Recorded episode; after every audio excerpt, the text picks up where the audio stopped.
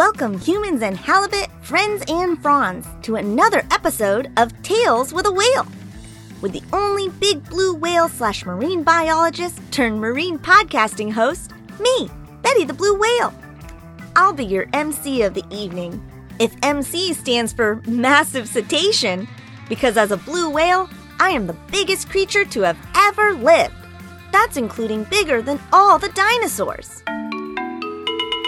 That music is courtesy of our astounding in house musicians, the All Clam Jam Band. And since it's Friday, I'm coming to you live from the famous underwater studio with my top pal in the tide pool, Bubbles the Seahorse. Howdy, y'all. Is everyone ready for another weekly underwater quiz fest?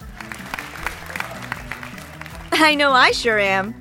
And regular listeners of all our series here at Go Kid Go will probably know me from my time spent with those aquatic adventurers, Xavier and Atlas, on the Whale of a Tale series. Well, now I have my own show, and every week we bring you some fantastical facts about everything from flippers and fish to other fascinating finds in the ocean. And every Friday, we test your knowledge from the week on our weekly underwater quiz fest. Don't forget to keep score, because at the end of the show, we'll be passing out impressive titles for anyone who plays. Will you be a junior underwater explorer? Or maybe a leader of the deep? The only way to find out is to play. So let's get started. I'm so excited, I don't even know what to do with my fins. let's keep that energy going for the show and dive in with porpoise.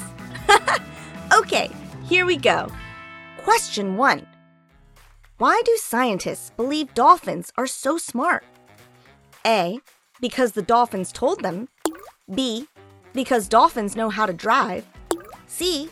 Because dolphins can recognize themselves in mirrors. Or D. Because dolphins can juggle. The answer is C.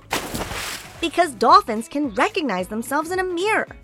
Scientists invented the mirror test to test when animals become self aware.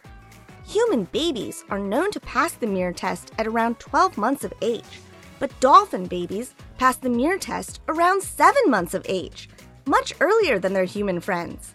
Wow, I love having brainiacs in my family. Question 2. The sea otter is what's known as a keystone species. What does this mean? A. The abundance of sea otters has an essential impact on its ecosystem. B. They're good architects. C. They can unlock stones with their keys. Or D. Nothing at all. The answer here is A. The abundance of sea otters has an essential impact on its ecosystem. Scientists believe there are certain species that are the glue that holds ecosystems together, and when their numbers go up or down, it can have a massive impact on the whole system. Sea otters are essential for keeping purple sea urchin populations in control, which in turn keeps kelp forests thriving and healthy. Question 3 What is another name for seagrass meadows? A. Meadows of the ocean. B. Meadows of the deep. C. Prairies of the ocean. Or D. They don't have another name. The answer here is C. Of the ocean. Seagrass meadows are an important habitat to many types of plants and animals in the ocean, and also look like vast carpets of grass on the ocean floor, just like prairies on land. Well, you simply haven't lived until you've moved a herd of sea cows across an ocean prairie, I'll tell you what. Question 4. What animal does the sea otter eat that has an important impact on seagrass meadows? A. Clams. B. Purple sea urchins. C. Peanut butter. Or D. Fish. The answer here is A. We already know that sea otters love to eat purple sea urchins, which keeps the kelp forest healthy.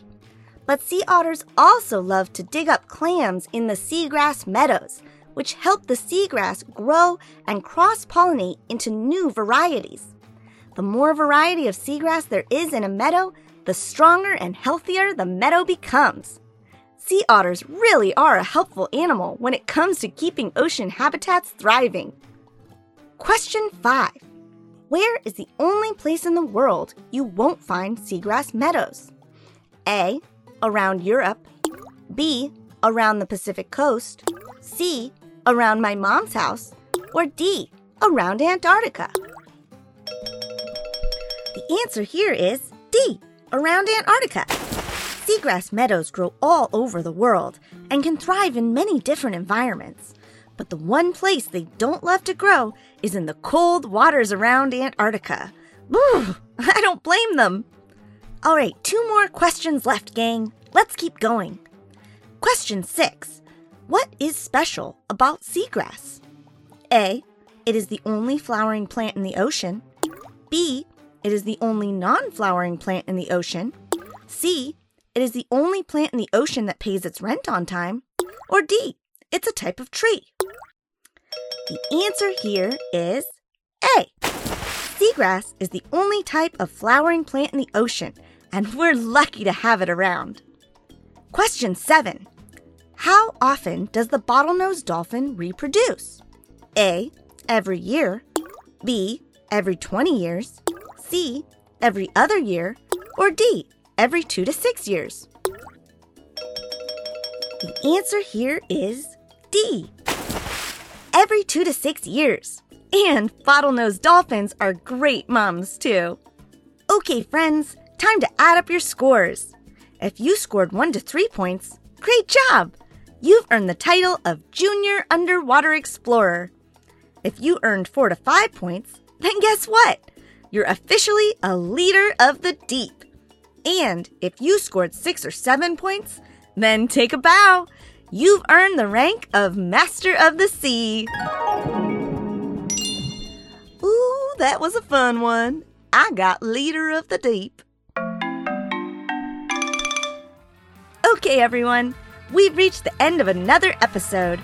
Thanks to everyone for playing our weekly underwater quiz fest. Until next time, this is Betty the Blue Whale asking you, what do whales listen to on long journeys? Podcasts, because we swim in pods. Get it? All right, well, I thought it was a good one.